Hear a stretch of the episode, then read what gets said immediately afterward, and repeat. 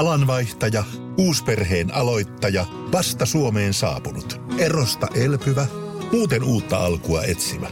Meidän mielestämme useammalla pitäisi olla mahdollisuus saada asuntolainaa elämäntilanteesta riippumatta. Blue Step Bank. Tervetuloa sellaisena kuin olet.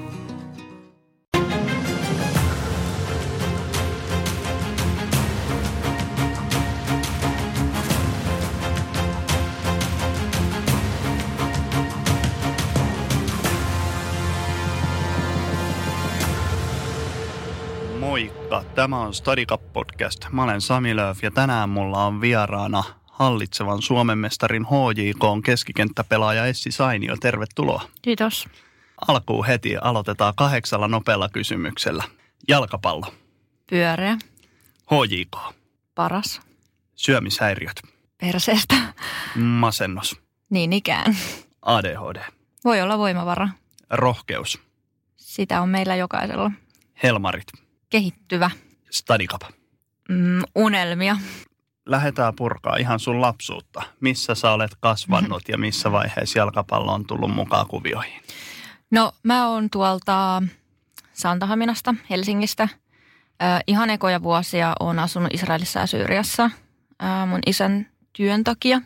Mutta muuten sitten yhdeksänvuotiaaksi asti tai kahdeksan yhdeksänvuotiaaksi asti ollut siellä Santahaminassa. No. Ja niin kuin varmaan aika moni tietää, niin toi on toi Santahamina, niin siellähän on yksi tämmöinen, miksi sitä sanotaan, Varuskunta. varuskunta, Joo. joo, unohtui tuossa. Niin, ää, ja sitten siellä on urheilukenttä, jossa sitten menin aina joka päivä katsomaan, kun noi kadetit pelas siellä ja jotenkin sitten rakastuin siihen lajiin. Ää, en toki silloin vielä aloittanut joukkueessa, mutta pelasin sitten Saaren poikien kanssa, että me keräännyttiin sinne kentälle ja Mä en eka meinannut päästä ollenkaan mukaan, mutta sitten mä lupasin, että mä voin olla maalivahti ja sitten mä pääsin mukaan ja ehkä siitä mussa oli jotain pientä potentiaalia jo silloin, koska sitten mä pääsin jatkossakin aina mukaan, että se oli kiva. Aloitko pääsee kentälle myös jossain vaiheessa? Joo, väkisin menin ja pakotin mun isän ostamaan mulle jalkapallon, jonka hän toki mielellään teki ja se, muistan sen edelleen. Se on nostettu Itäkeskuksen silloisesta Topsportista, mustavalkoinen, semmoinen oikein perinteinen jalkapallo. Siitä se on ehkä sitten lähtenyt. Joo, mikä oli ensimmäinen sellainen tyttöjen seura, missä olet pelannut? No tota, mun vanhemmat eros, kun mä olin siinä täyttämässä yhdeksän, niin mä muutin mun äidin ja mun siskon kanssa tonne Espooseen, Laaksolahteen ja tota, sitten vaihdoin Lähderannan alaasteelle. Ja sattumalta siellä oli jotenkin se koko mun luokka, kaikki ne tytöt oli niin kuin pelas. Et se oli vähän niin kuin siellä semmoinen juttu. Ja siitä sitten mä olin silleen, juoksin kotiin ihan täysin ja sanoin äidille, että nyt on pakko, että nyt, mä tiedän mitä mä haluan tehdä koko mun loppuelämän. Ja sitten hän otti yhteyttä sinne seuraan ja se oli FC 89 silloin ja pääsen sitten sitä, sitä kautta lähti niin kuin sitten se seuraura käyntiin. Minkälaista tyttöjen jalkapallo siihen aikaan oli? Mitä, oliko se ihan, että tuliko ihmettelyä, että miksi sä pelaat jalkapalloa, sähän oot tyttö vai oliko se jo ihan ok juttu siihen aikaan? No oon mä joskus kohdannut semmoista vähän pientä asenteellisuutta, että no, että pitääkö sun nyt pelata ja sähän voisit tehdä vaikka tyylin tanssibalettia, niin mua on vähän naurattanut se jo silloin, että, että mä oon vähän ehkä semmoinen, että jos mä oon tosi vakuuttunut jostain asiasta, niin ei mua sit oikein kiinnostakaan, että toisaalta toisaalta sitten se on ollut tosi hyvä, koska mä en muista semmoista ihmettelyä. Ja jos sitä on tullut, niin mä oon tyyli ihmetellyt, että miksi se ihmettelee. Miten sitten toi pelipaikka, keskikenttäpelaaja, Mm. ö, oliko se alusta asti, että sä haluat olla sellainen keskikentän työmyyrä, joka juoksee joka paikassa vai ootko kokeillut muutkin paikat? No musta tuntuu, että mä oon tainnut pelaa ihan jokaisen pelipaikan, niin kuin maalivahtia myöten oon pelannut niin kuin. Mä koen ehkä sillä lailla, että jos mä mietin itteni pelaajana, niin mä oon ollut aina tosi juoksuvoimainen, tosi nopea pelaaja. En maailman taitavin, mutta riittävän taitoa.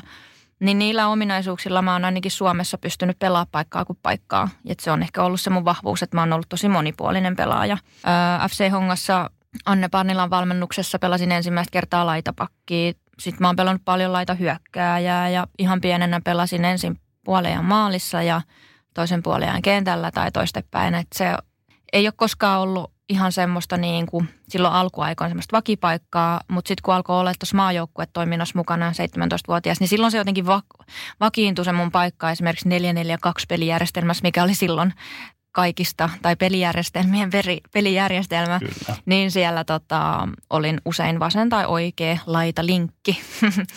ne, tota, ehkä just näiden mun ö, vahvuuksien nopeuden ja ö, juoksuvoiman takia.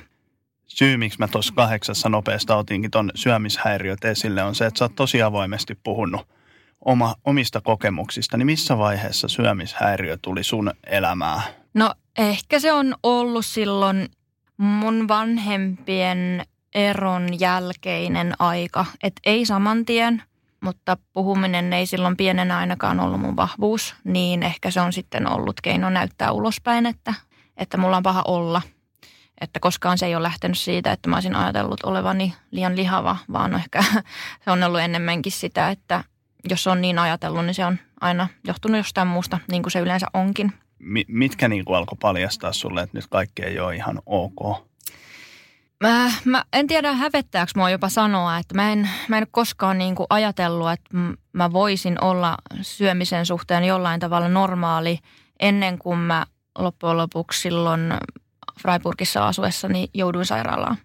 Et se on jotenkin kulkenut mun mukana ja ollut osa mun elämää, enemmän tai vähemmän hyviä ja huonoja kausia. Joskus on tullut ajateltua, että no ei tämä varmaan ole normaalia, mutta sitten toisaalta kun se tulee noin varhaisessa vaiheessa elämää mukaan, niin sitä elämää ei välttämättä ihan niin kuin täysin opi elämään ilman sitä, kun se on semmoinen ehkä keino selviytyä. Niin silloin kun mä olin siellä sairaalassa, niin mä ajattelin, että että ei, ei vuottakaan enää oikeasti, että en, en halua enää, että kyllä mun pitää voida olla tai elää normaalisti ilman sitä, että mä jatkuvasti mietin tuommoisia asioita. Oliko missään vaiheessa lähipiirissä silleen, että onko kaikki hyvin? Huomattiinko sitä ennen vai oliko sen tosiaan vasta, kun sulla tuli tämä niin sanottu sairaalakeikka? On, on ollut ihmisiä ympärillä vuosien varrella, jotka on aina sanonut jotain, mutta sitten sit mä, mä myös väitän, että mä en ole hirveän helppo ihminen noissa asioissa. Että mä en sitten niin paljasta itsestäni mitään tai sano juurikaan mitään, siis silloin varsinkaan.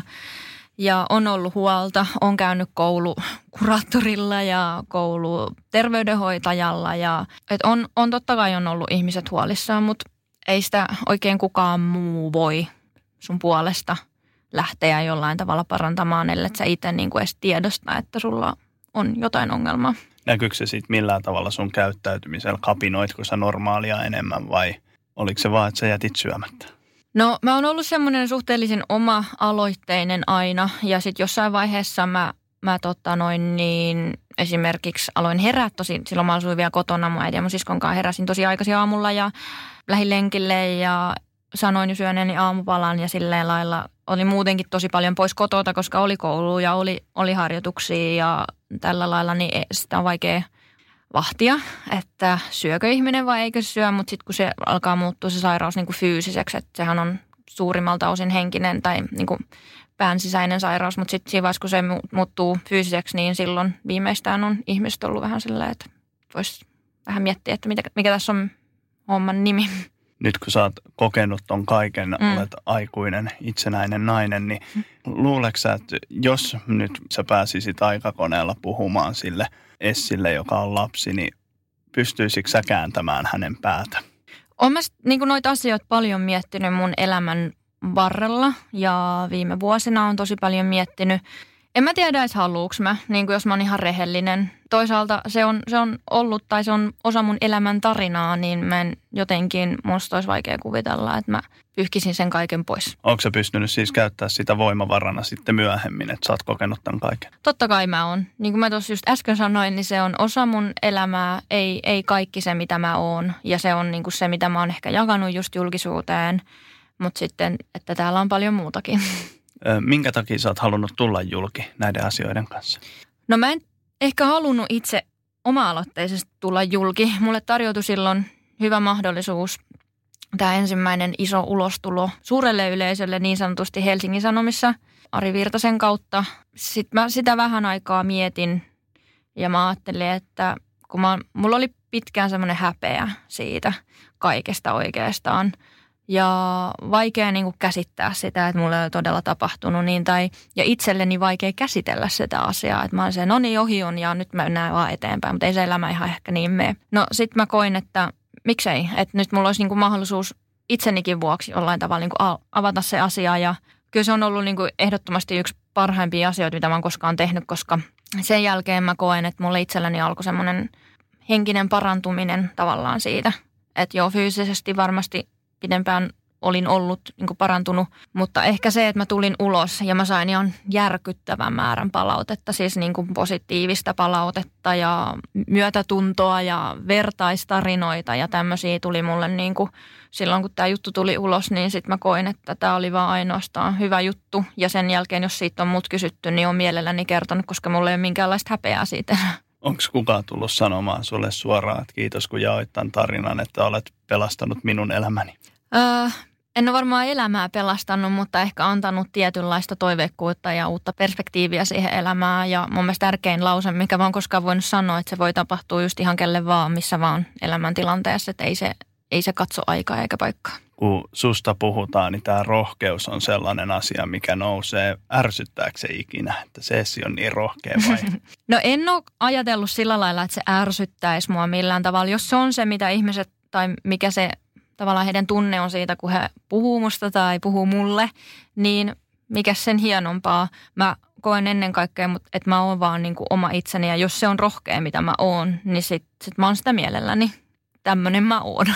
Tota, sä puhuitkin jo tuosta, että silloin kun sä Freiburgissa eh, Saksassa pelasit, niin silloin, silloin tosiaan sinne sairaalaan jouduit. Niin voisitko sä vähän taustottaa sitä, että sehän oli treeneissä, kun sä olit ja sit jalat ei vaan liikkunut enää, niin voisitko avata vielä vähän sitä päivää? Ehkä täytyy vielä avata sitä vuotta ennen sitä, että mä olin oireillut jo niin kuin tosi pitkään, niin kuin yleensä se myös on näissä jutuissa. Ja jotenkin pitänyt sitä, pitänyt vähän niin kuin nenän sierraimia vedenpinnan yläpuolella jollain keinolla.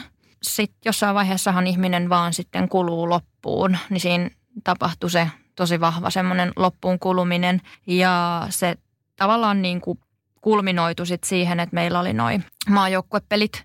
Sitten mä siellä yhtenä aamuna vaan heräsin ja sanoin, että Linda Selström oli silloin mun huonekaveri ja mä sanoin, että voit sä hakea pipan. Sitten mä vähän ihmettelin, että no mikä nyt on, mä olin vasta hae se vaan. Ja sitten se, mitä mä sain sanottua pipalle, oli, että musta tuntuu, että mä olin kuolen. Mulla oli semmoinen olo, että mä niin kuin nyt, mutta tota, ei siis vaan pysty enää. Ja sitten Pippa oli ihan silleen, että joo, okei, mä ymmärrän, mä tiedän ja mä näen. Ja näin, ja sitten mut lähetettiin siitä kotiin, ja sitten mä olin silleen, vähän makoilin sohvalla ja katoin sen päivän maaottelun sitten niin kotoa telkkarista ja mietin vähän, että mikä tässä on niin homman nimi, että mitä täällä niin tapahtuu. Ja lensin sitten takaisin tuonne Freiburgiin ja ajattelin, että no ei se mitään, jatketaan vaan. Ihmismieli ehkä vähän to- ajatteleekin sille, että aina vaan eteenpäin ja mm. pikkainen päivän lepäsin, niin kyllä se riittää. Ja sitten mä menin sinne ja mun lopputulemaa jotenkin kaikesta tästä on se, että sun keho tietää aina, mikä sun mielellä on. Niin, niin se tapahtui myös siellä kentällä. Tuli vaan niin kovat somaattiset oireet, että mun jalat ei yksinkertaisesti enää liikkunut. Siis mä en, ne periaatteessa niin halvaantu. Ja mä en ole ehkä sitä asiaa koskaan käynyt sen enempää läpi, mitä siinä tilanteessa nimenomaan tapahtui. Mutta siis mä en vaan yksinkertaisesti, mun on vaikea kuvailla sitä, että mä säikähdin ihan hirveästi. Mä jouduin vaan niin istahtaa siihen kentälle ja sitten kaikki on silleen, että mikä sulla on. Sitten mä oon silleen, mä en pysty liikkumaan, että mun jalat ei oikeasti liiku. Niin se oli, keho kertoi mulle, että nyt pysähdyt tai me pysäytetään. Se oli semmoinen päivä, jolloin mä menin sitten kotiin siitä ja mä ajattelin, että no, että ei, eipä tässä mitään, että ei se haittaa. Ja sitten tota, mun silloinen kumppani sanoi mulle, että kyllä se haittaa. Ja sitten siitä sairaalaan? Joo, siitä mä, mulle niin kuin tuli hoitokontakti. Ensin se oli niin kuin, että masennuksen takia etsitään paikkaa tämmöiseltä psykosomaattiselta klinikalta. Ja mä, olin, mä olin jotenkin vähän silleen pyörryksissä, että mä en oikein tiennyt, mitä tapahtuu. Ja sitten mulla oli jotenkin niin hirveä olla ja sitten mä en niin kuin yksinkertaisesti vaan enää syönyt. Että mä en vaan niin kuin syönyt se koko aika, kun mä odotin sitä paikkaa sieltä. Ää, niin kuin, mä en tiennyt, mihin mä olin menossa, mutta psykosomaattiselta klinikalta. Niin mä vaan olin käytännössä vaan niin kuin pysyin hengissä. Sitten kun mä pääsin sinne klinikalle ja olin siinä vastaanottotilanteessa, niin yhtäkkiä mä oon siellä sisällä sen takia, että mulla on anoreksia heidän mielestään. Ja mä olin ihan silleen, mä raivostuin ihan täysin ja sitten mä olin silleen, että, että ei mulla ole, että mulla on vaan tosi paha olla. No sinne kuitenkin jäin sillä diagnoosilla ja sitä lähdettiin sitten ensin hoitamaan, mikä on tosi luonnollista, koska ei sitä mieltä voi hoitaa, jos ei silloin energiaa. Mikä se oli se raivostumisen syy sillä hetkellä? Varmaan mä suutuin siitä, että, että, niin kuin, että eikö tässäkään tilanteessa kukaan ole valmis periaatteessa mua niin kuin ottamaan tosissaan. Mä en ollut sitä ollut itse ja siitä se varmaan se raivoaminen kumpusikin, että en, en ollut aikaisemmin itsekään pystynyt ottaa itseäni tosissaan ja kuunnella niitä mun omia tunteja, mutta sitten toisaalta mä olin tehnyt vaan niin kuin sen tilanteen pahemmaksi sillä, että palannut semmoiseen vanhaan maneeriin niin sanotusti ja kuiduttanut itseni 15 kiloa. Ei pitäisi puhua luvuista, mutta mun mielestä ne on joskus tärkeitä. Niin kuiduttanut itseäni 15 kiloa pienemmäksi, niin on se, niin kuin, että mulle laitetaan sinne papereihin, että ensin pitää hoitaa tämä ihminen fyysiseen kuntoon, jotta sitä voidaan kuntouttaa sitten sillä henkiselläkin puolella, niin ymmärrän sen kyllä. Ja sä oot ollut siinä vaiheessa jalkapalloammattilainen, mm. niin miten paljon se pyöri siinä päässä, että sä menit sinne hoitoon, sä oot jalkapalloammattilainen, jonka pitäisi käyttää kehoansa työvälineenä. Mm. No jos mä sitä ajattelen, niin oon mä tosi surullinen ää, siitä, että niin se meni. Ja että mä en esimerkiksi sen jälkeen ole pystynyt tai ehkä mä olisin pystynyt, mutta en ole palannut enää niin kuin ammattilaiskentille tuonne ulkomaille. Olihan se tietyllä tavalla myös tosi helpottavaa. Tai mulla oli tosi niin kuin ristiriitaisissa tunnelmissa. Mutta sitten se oli myös ehkä mun identiteettikehityksen kannalta tosi tärkeä tilanne, koska mä muistan, kun mä menin sinne, niin ensimmäinen asia, mitä mä sanoin siellä tämmöiselle mun, mun omahoitajalle, niin että mä sanoin, niin kuin, että mä en missään nimessä halua, että kukaan täällä tietää – kuka mä oon. Ja se oli silleen, ei tietenkään. Joo, sä olitkin sen jälkeen kolme vuotta pelaamatta. Mitä sä teit sen kolmen vuoden aikana? No ensimmäisen vuoden mä huijasin kaikkia ja kaikkea ja itseäni ennen kaikkea ja pelleilin elämälläni. Toisen vuoden harjoittelin sitä elämää uudestaan, yrittelin siinä parannella itseäni. Välillä haistelin tuoretta ruohoa, välillä palasin aidan aidan toiselle puolelle takaisin. Eli käsittelin semmoista pelkoa ja ahdistusta siinä aika pitkään. Ja sitten tämä kolmas niin kuin vuosi, minkä mä olin pelaamatta, niin sen aikana tapahtui jotenkin tosi paljon, että mä muutin takaisin Suomeen ja mä valmensin vähän ja vähän mietiskelin sitä, että haluaisin mä vielä pelata vai onko mulla siihen voimia. Ja periaatteessa fyysisesti liian aikaisin palasin pelaamaan, mutta se ei ole aina ehkä niin yksinkertaista, että mä onneksi siinä vaiheessa osasin jo ajatella ja tunsin itseäni sen verran, että mä tiesin, että mä pystyn teke, tehdä tämän terveesti, jos mä haluan. Mutta mun piti jotenkin tosi paljon kiinnittää huomioon siihen, että joo, fyysisesti voisi sanoa, että palasin li- ihan liian aikaisin lääkärinkin mielestä joka päivä sen treenitahtiin. Mutta sitten toisaalta mä luulen, että se on ollut auttamassa mua niin kuin paranemaan. Mikä sun tilanne tällä hetkellä on? Tästä on kuitenkin vasta viisi vuotta aikaa, kun sä teit HJK paluun. Mun tilanne on tällä hetkellä hyvä. Öö, mä oon suhteellisen onnellinen ja sellainen lailla tasapainoinen, mutta niin, mä oon ehkä normaali ihminen. Mulla on mun omat huonot päivät ja hyvät päivät. Et periaatteessa sillä lailla elämä on tosi tavallista ja se on toisaalta myös ihan kiva, että ei, ei ole nyt käynyt sillä tavalla, että mä oon sairastanut ja nyt mä oon niin kuin maailmanmestari elämisessä. Ei missään nimessä, vaan ennemminkin mä oon tosi tietoinen siitä, että mitä elämässä voi tapahtua ja mitä enemmän tätä elämää elää, niin sitä enemmän jotenkin sitä tietää, että aina voi jotenkin vielä mennä eteenpäin. Ja sen lisäksi, että sulla on ollut anoreksia ja masennus, niin sulla aikuisena diagnosoitiin ADHD. Niin. Ja siihen liittyy tosi paljon stereotyyppejä. ADHD hyppii niin kuin vaan ja pomppii ja riehuu, mutta hyvin rauhassa sä siinä edessä tällä hetkellä istut. Niin miten paljon tällaiset tietyt stereotyypit ärsyttää, kun puhutaan ADHD? No kyllä ne ärsyttää mua henkilökohtaisesti tosi paljon ja varmasti tässä on sitä, että ADHD ei synny kellekään ihmiselle aikuisiellä tai teiniässä, vaan se on niin kuin neuropsykiatrinen häiriö, mikä meillä on tai minulla on ollut syntymästä asti. Sitä ei vaan koskaan ole ehkä tajuttu ja olisin varmasti monelta harmilta elämässä välttynyt, jos se olisi ymmärretty ja olisin siihen kuntouttavaa toimintaa tai lääkitystä jopa tarpeeksi aikaisin saanut. Mutta kyllä mua niin kuin joskus vähän ärsyttää ja mulla on taipumusta luennoimiseen muille ihmisille, niin sitten jos puhutaan, että se on ihan ADHD, niin sitten mun tekee mieli usein kysyä niin, että onko se niin kuin minä? Mitä sä tarkoitat sillä? Että siihen liittyy tosi paljon sitä, että että vaan huutaa ja juoksee ja riehuu. Että ei se ole sitä, että esimerkiksi mä tykkään puhua niin tämmöistä mua kiinnostavista asioista, kuten jalkapallosta. mä hyperfokusoidun ehkä jopa niissä tilanteissa. Ja se on sitten se, että miksi, miksi tuntuu, että mulla ei voisikin ollakaan ADHD näiden stereotypioiden mukaan, koska niin kuin sanoit, mä oon tässä rauhassa, mutta mä oon tosi keskittynyt tähän tilanteeseen. Mainitsit tuossa, että joiltakin harmeilta olisit kuitenkin välttynyt, jos se olisi aikaisemmin diagnosoitu. Olisiko sulla antaa mitään konkreettista esimerkkiä?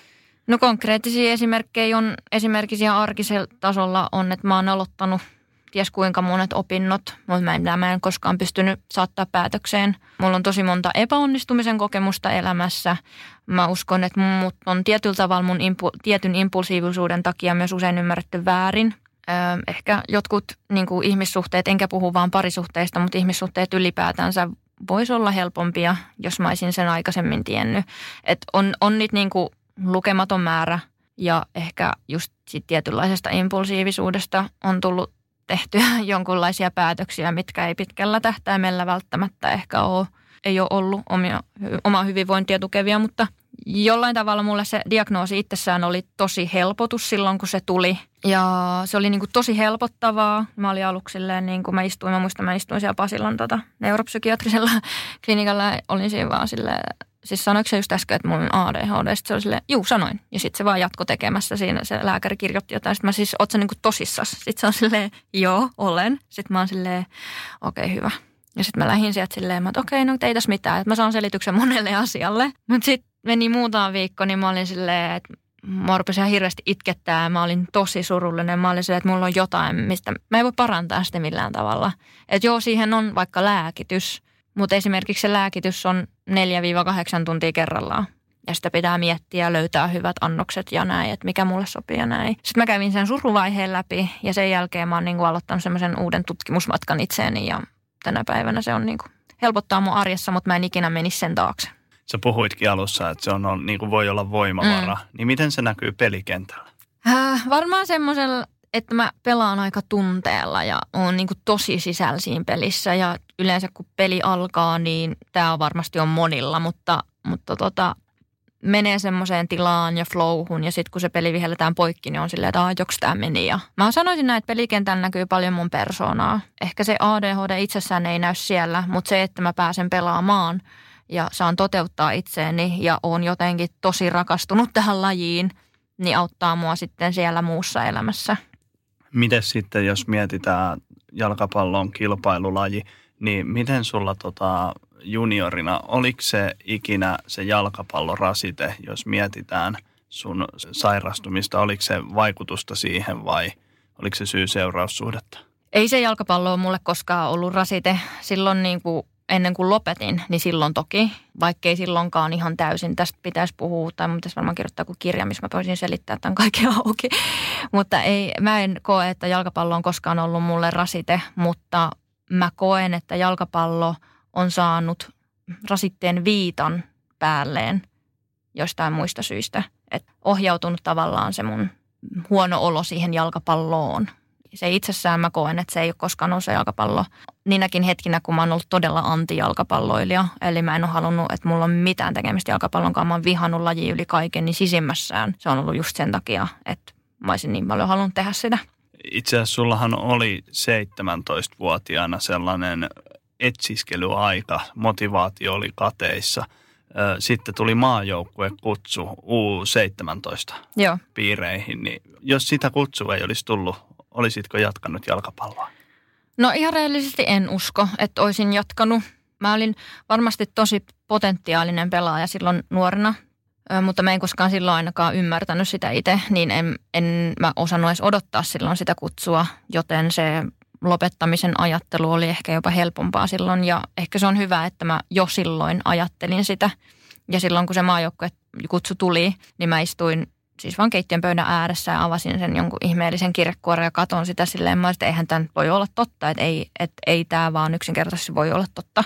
Mutta tavallaan se tunne, mikä mulle tuli siitä, oli mulle selvä merkki siitä, että mun täytyy jatkaa. Ja voi sanoakin, että loppu on historia. Niin.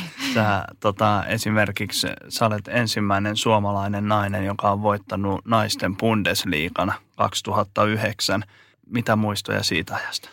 Tosi, tosi, tosi paljon hyviä muistoja. Siis se oli urheilullisesti äärimmäisen vaativa paikka, mutta sitä se oli myös niin kuin mun henkisen kasvun kannalta. Mä lähdin pienenä essinä sinne yksin maailmalle ilman minkäänlaista kielitaitoa jotenkin ja isojen, isojen maailmantähtien kanssa pääsin harjoittelemaan ja pelaamaan, niin kaikin puolin tosi paljon hyviä muistoja. Ja mä en mitään semmoista upeaa peliuraa tehnyt siellä. Mä sanon peliuraa sen takia, koska mä en pelannut paljon, mutta se on osa mun pelaajauraa. Mutta se viimeinen vuosi, niin mä olin jotenkin päässyt sillä lailla tasapainoon sen kanssa, että okei, että mä en pelaa hirveän paljon, mutta aina jos vaihdetaan, niin mut vaihdettiin ja mä tiesin, mitä se valmentaja multa halusi ja musta tuli omasta mielestäni ainakin harjoittelun maailmanmestari siellä, että mä olin sairaan hyvä viisi kertaa viikossa treeneissä ja sitten mä kattelin peliä lauantaina, että jotenkin – löysin siitä semmoisen semmoisen kipinä itselleni ja ymmärsin, että teen tätä myös myöhempiä vuosia varten. Ja jollain tavalla, kun se mestaruus tuli silloin 2009, niin mä tun, tunsin silloin, että mä olin tosi iso osa sitä mestaruutta ja se tuntuu sen takia vieläkin tosi hyvältä, että vaikka mä en pelannut niin, niin paljon, suhteellisen paljon joo, mutta en ollut mikään semmoinen avauksen pelaaja, niin silti musta tuntuu, että mä olin jotenkin tosi iso osa sitä meidän menestystä miten se siirto ylipäätänsä tapahtui sinne? Oliko siinä myös sellainen ihmeellinen kirjekuori, joka tuli pöydälle vai miten kaikki sai alkunsa sinne? Jostain syystä, kun mä olin siis siirtynyt HJK 2005 vuoden jälkeen Hongasta, niin me saatiin semmoinen kutsu tonne Jöllenbekin halliturnaukseen Saksaan, Esseniin. Ja mentiin sitten sinne. Mä en tiedä, mitä mulle tapahtui siellä, mutta siis mä pelasin aivan sairaan hyvin sen halliturnauksen. Ja siellä oli joukkuetta kuten Frankfurt ja Potsdam ja tanskalainen, olisiko se oli Jörring tai joku tämmöinen. Noit iso joukkueet siellä oli ja sitten oli pikkuinen hoiko. Ja siis pelasin vaan ihan sairaan hyvin ja parhaimpana muistan sieltä on jäänyt, kun mä vedän ton Sandra Smisekin ihan kahville ja sen jälkeen pistän Silkke Ruttenbergin taakse pallon.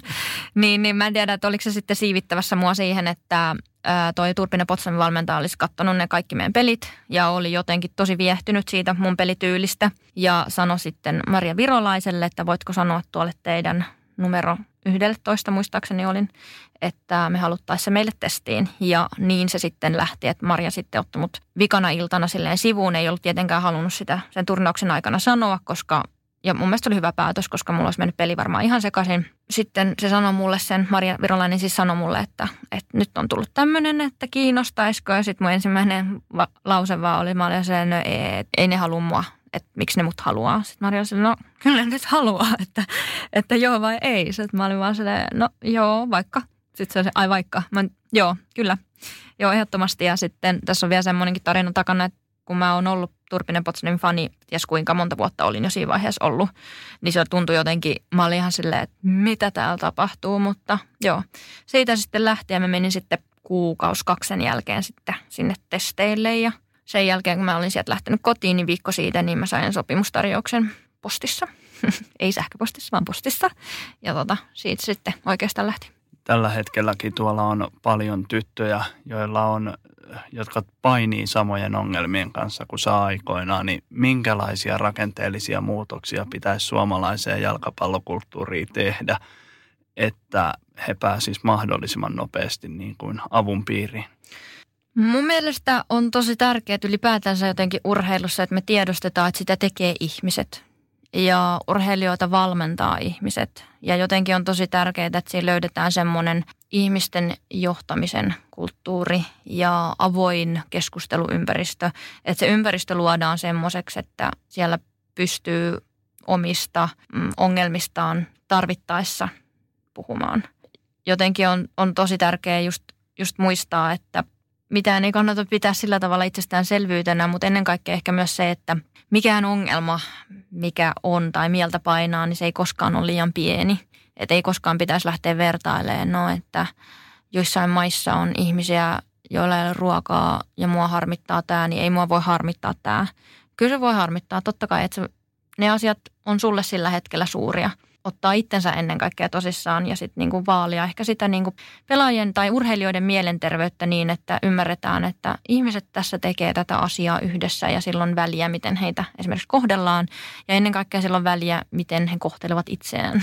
Jos tullaan nyt tähän hetkeen, sä olet hallitsevan Suomen mestarin HJK-riveissä, joko on syksyn juhlista toivottu? On toivottu hyvin mestaruus oli ihan superhieno asia, mutta jollain tavalla mä myös ajattelen, että, että siinä vaiheessa kun voittaa mestaruuden, niin se työ oikeastaan alkaa. Et siihen asti oltiin tehty tosi paljon nousujohteisesti töitä ja mä ajattelen, niin kuin, että töitä tehdään edelleen, jotta osoitetaan olevamme sen mestaruuden arvoisia, mutta onhan meillä paljon myös toivottavasti tulevalla kaudella voitettavaa. Mestaruuden uusiminen, mahdolliset europelit, että siellä on, että ei, ei ainakaan mulle ei henkilökohtaisesti riitä se, että mä oon kerran voittanut Suomen mestaruuden, että kyllä se nälkä kasvaa syödessä. No, mitkä ne konkreettiset tavoitteet on nyt tulevalle kaudelle? Mä en voi puhua nyt meidän joukkueen tavoitteista, koska siitä keskustelua ei voi olla vielä käyty, mutta kyllä mä itse ajattelen, että mun henkilökohtainen tavoite on oltava kulta, koska mä en oikein tiedä, miksi muuten mä tätä tekisin. Että on, musta olisi vaikea asennoitua, että mä haluaisin olla seitsemäs tuossa liikassa, niin, mutta että miten mä sitten pelaan. Mutta, mutta mun henkilökohtainen tavoite on ehdottomasti se, että mä voitan Suomen mestaruuden kaudella 2020. Miten seurokentät? Sullahan on kokemusta mestareiden liikan edeltäjästäkin kahden ottelun verran, eikö näin? Joo, taitaa olla muutama ottelu ne on itse asiassa ollut varmaan mun parhaita otteluita niin kuin seura joukkuetasolla. Muistan elävästi noin kaksi peliä. Kun mä mietin viime kauden jälkeen, että jatkaks mä pelaamista vai en, niin totta kai mä paljon punnitsin sitä, että haluanko mä jatkaa ja mitkä on ne syyt, mitkä, miksi mä jatkan. Ja yksi niistä syistä, yksi monista syistä, miksi mä halusin jatkaa, oli muun muassa noin europelit. Mutta ne ei itseis, itsessään voi olla syy jatkamiselle, koska mä koen, että ja tätä tehdäänkin niin, että sitä tehdään joka päivä arjessa, arjen valinnoissa. Tehdään semmoisia päätöksiä, että ne tukee meidän joukkuetta ja mua itseäni urheilijana. Eli mun piti pystyä sitoutumaan myös koko tähän prosessiin. Ja se oli se ensisijainen syy, miksi mä jatkoin. Ja mut kiva lisä on noi Champions League-pelit ehdottomasti. Toivottavasti ne nyt pelataan. Varmasti lähiaikoina saadaan tietää, että miten niiden kanssa käy. Mutta toivoisin, että eteenpäin pelataan, niin on, on se. Mun haave on ollut tosi paljon silleen, että voisi pelata suomalaisen joukkueen, varsinkin HJK kanssa vielä Champions Leagueaan, niin toivottavasti tämä unelma toteutuu. Tämä kevät on ollut tosi poikkeuksellista aikaa ja tota, miten sä oot psyykannut ittees? Ei ole tiedetty, aloitetaanko sarja. Nyt on tullut tieto, että kesäkuun puolivälissä pelit alkaa vihdoinkin, mutta miten sä ennen sitä tietoa oot psyykannut ittees? Miten sä oot pitänyt ittees kunnossa? Mä tykkään urheilusta, niin se on ollut sillä lailla suhteellisen helppoa. Toki tuli semmoinen pieni ehkä, en mä nyt sano lamaantumisvaihe, mutta ehkä henkisesti vaikeampi hetki, kun urheilussa menee aina jotain kohti ja sitten se sun tavoite otetaankin sulta pois ja sitten sä oot vähän silleen, no mitäs varten mä nyt tätä teinkään.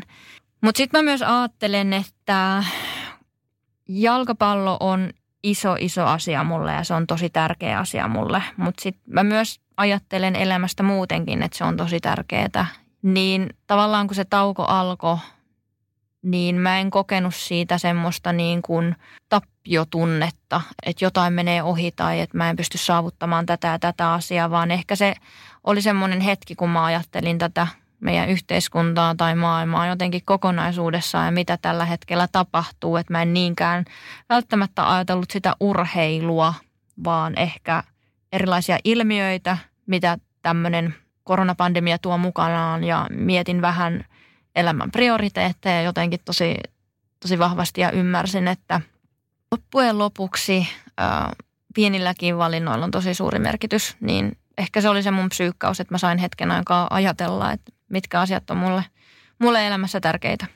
Tota, en voi olla mainitsematta sitä, että silloin kun soiteltiin ekan kerran, niin tästä kyseltiin, että pääsisitkö tulemaan tänne vieraaksi meille, niin se, sä olit tulossa just ekoista harjoituksista mm. ja se – huokaus, mikä susta pääsi silleen, että vihdoinkin, niin vitsi siinä oli paljon tunnetta, että nyt se on taas koittanut se hetki. Että kyllä siinä varmaan omat niin kuin mietintänsä oli. Kyllä, ja sitten kun sinne treeneihin pääsi, niin motivaatio on vähän semmoinen asia, että se ei vaan ole olemassa, että se kasvaa myös Joskus sitä joutuu hakemaan ja se on tosi ok ja sitten se kasvaa myös niin kuin onnistumisten myötä. Et oli tosi helpottavaa päästä taas treeneihin, koska sai sitä ajallista konkretiaa tähän hommaan ja ymmärrystä siihen, että miksi tätä tehdään ja sen sosiaalisen elementin takas, mikä on mun mielestä jalkapallossa ihan äärettömän niin kuin iso asia. Että eihän se varmaan kaunista ollut Ja sitä mä en varmaan huokassu, että onpa mä niin hyvä, vaan mä ehkä ennemminkin just huokasin sitä, että, että vihdoinkin niin kuin yksi ajanjakso tavallaan päättyy ja toinen ajanjakso alkaa, että nyt on jotain muutosta siihen asti se oli ollut niin jotenkin semmoista odottelua ja epätietoisuutta. Ja kyllä mä, kyllä mä koen myös, että on aika henkisesti raskasta olla tämmöisessä tilanteessa, missä me kaikki nyt tällä hetkellä ollaan. Jotenkin useampi ihminen varmaan miettii, että voiko me mennä tonne, voiko me tehdä tätä, onko mulla se, saako mä tartunnan, tartutaanko me jotain toista, niin sehän on henkisesti äärimmäisen raskas tilanne. Ja silloin just tuommoiset pienet arjen, arjen ilot ja ennen kaikkea sitten myös onnistumiset niin kuin auttaa eteenpäin loppusuora hämöttää tässä, mutta vielä mä haluaisin kysyä, kun sä sanoit tuossa aikaisemmin, että välillä se jopa ärsyttää, että tuodaan niin kuin esille jatkuvasti tämä sun historia nimenomaan tämän anoreksian, masennuksen, mm. ADHDn kautta. Ja sä sanoit, että täällä on niin paljon muutakin, niin mitä muuta siellä on?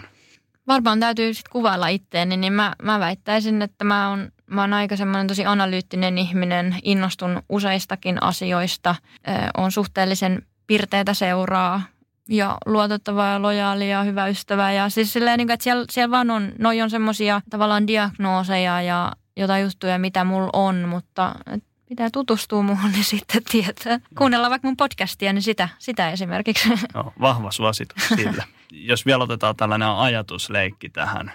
Essi Saini jo kymmenen vuoden päästä isot otsikot. Minkä toivoisit olevan otsikon aiheena? Mä toivoisin, että otsikko voisi olla jotain jalkapalloon liittyvää. Siinä voisi olla mukana jotain psykologista. Se olisi hauskaa. Ehkä mä en myöskään halua sillä tavalla kuvitella sitä, koska mä en halua asettaa itselleni mitään tiettyä muottia, minkä mukaan mun pitäisi mennä, koska mä jotenkin ajattelen myös, että, että ihminen on tosi fluidi kaiken suhteen. Omat mieltymykset ja suuntautumiset ja oma, oma itse voi muuttua niin paljon vuosia aikana, että ehkä, ehkä ennemminkin mä sanon näin, että mä haluan pysyä mahdollisimman avoimena, niin katsotaan sitten kymmenen vuoden päästä, mitä se voisi olla se otsikko. Ja sitten viimeinen kysymys. StudyCup-podcastia tässä tehdään, niin mitäs StudyCup-muistoja sulla on? Mulla on itse asiassa tosi hyviä muistoja StudyCupista. Mä oon pelannut silloin just 89 Red Girlsissa ja mun mielestä se oli StudyCup, kun Veli-Matti Rinnetmäki – kertoi mulle, että moi, mä oon Veli-Matti Rinnetmäki, mä valmennan Uudenmaan piirijoukkoja, että mä haluaisin, että sä tulisit mukaan. Ja se on yksi mun stadikap